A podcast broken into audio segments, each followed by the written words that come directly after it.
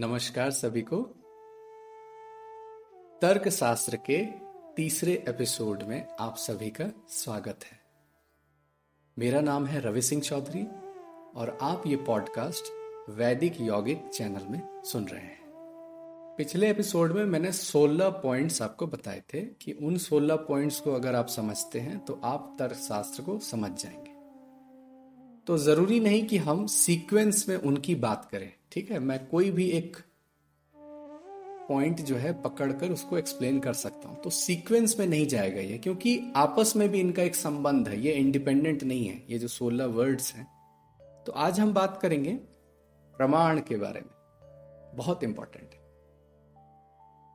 Valid means of knowledge गवाह के बारे में प्रूफ के बारे में। कोई चीज़ सही है या गलत है मिथ्या है, झूठ है या सच नहीं है, इसका पता कैसे लगाएँगे? तो उसका तरीका है प्रमाण। प्रमाण के चार प्रकार हो गए। प्रत्यक्ष, अनुमान, उपमान और शब्द प्रमाण, आगम प्रमाण। इसको समझते हैं? जैसे कहीं पर अगर आग लगी है, ठीक है? और आपको अलार्म सुनाई दिया, फायर अलार्म सुनाई दिया आपको। एक शब्द आया, ध्वनि आई, है ना? शब्द आया। तो आपको लगा कि ये तो फायर अलार्म बज रहा है मतलब कहीं पर आग लगा ठीक है? जहाँ पर आग लगी है, उससे आप बहुत दूर है। बस आप धुएँ को देख सकते हैं, अग्नि को नहीं देख सकते।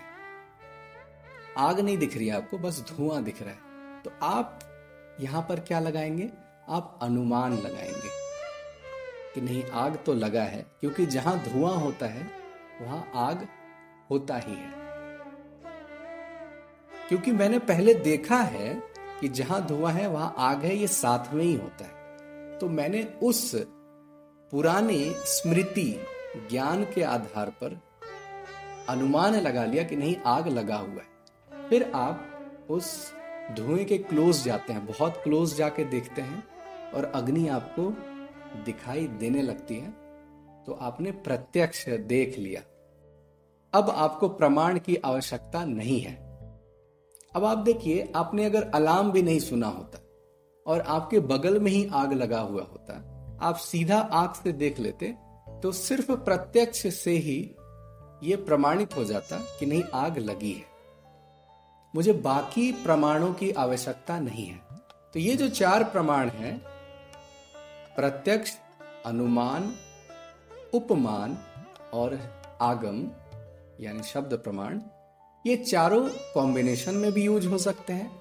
इंडिपेंडेंटली भी कहीं पर सिंपली एक प्रमाण यूज़ करके भी हम प्रमाणित प्रूफ कर सकते हैं कि नहीं, जो हम बात कर रहे थे, वो घटित हुई है। जो विषय हम जानना चाहते थे, वो हम जान चुके हैं।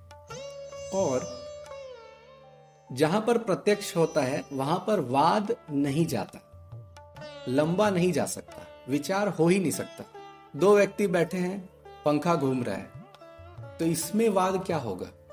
एक व्यक्ति बोलेगा, पंखा नहीं घूम रहा है। एक व्यक्ति बोलेगा, पंखा घूम रहा है। तो इसमें मुझे एनालिसिस करने की ज़रूरत नहीं है। प्रत्यक्ष से हम एक झटके में बोल सकते हैं कि आपने मिथ्या का है, अपने झूठ का है, पंखा घूम रहा है। तो प्रत्यक्ष प्रमाण अपने आप में ही बहुत ज़्यादा पर्याप्त है, काफ़ी है, प्रूफ को ढूँढने में, ठीक है?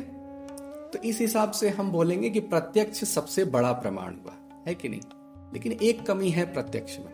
प्रत्यक्ष वर्तमान का विषय प्रेजेंट टेंस बस इसी पॉइंट ऑफ़ टाइम पे ही प्रत्यक्ष हो सकता है। भूत और भविष्य की बात नहीं होती है। पास्ट और फ्यूचर की बात प्रत्यक्ष कभी नहीं कर सकता। ये उसकी असमर्थता है। इनकेपेबिलिटी है।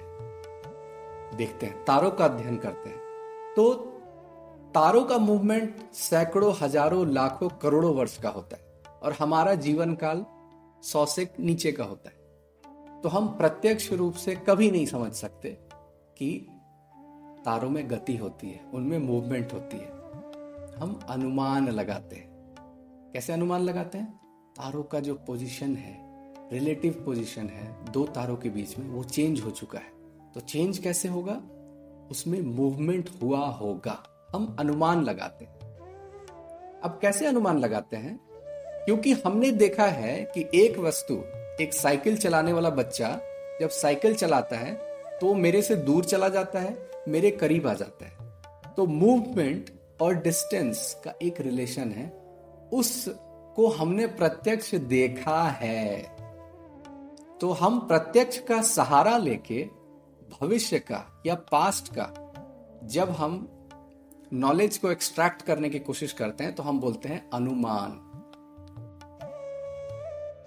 हमें पता नहीं चल रहा है, खिड़की के बाहर की बारिश हो रही है कि नहीं हो रही है।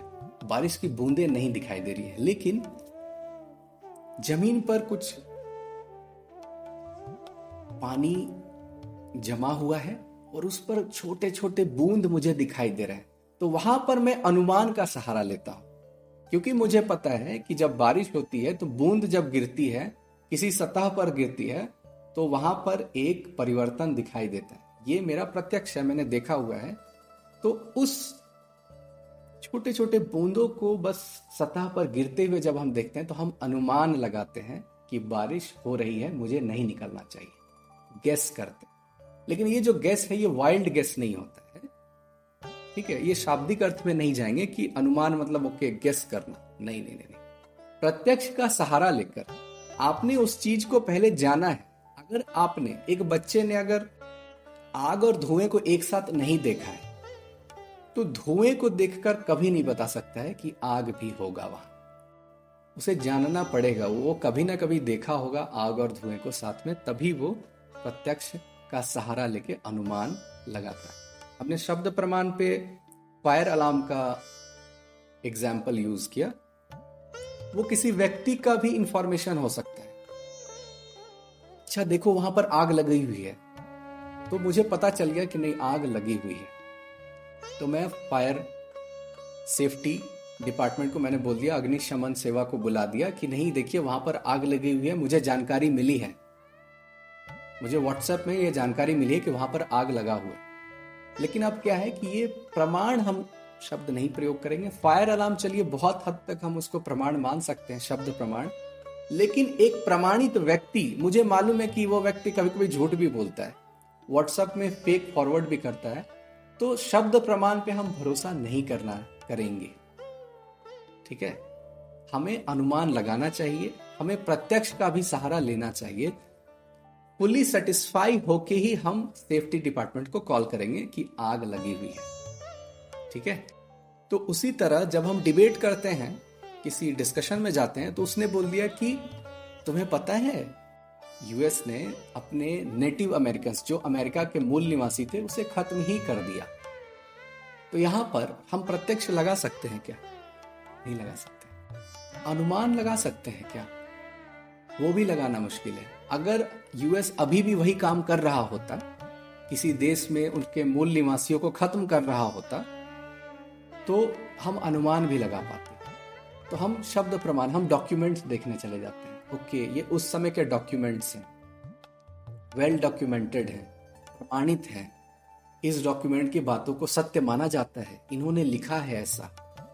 और अलग अलग देशों में कुछ रिकॉर्डेड हिस्ट्री है तो सारे को मिलाया जा रहा है। सब जगह एक कन्वर्जेंस है कन्ग्रुएंस है। सभी एक ही बात को बोल रहे हैं। अगर चार लोग अलग अलग बातों को बोल रहे हैं तो फिर वो शब्द प्रमाण नहीं होगा। ठीक है?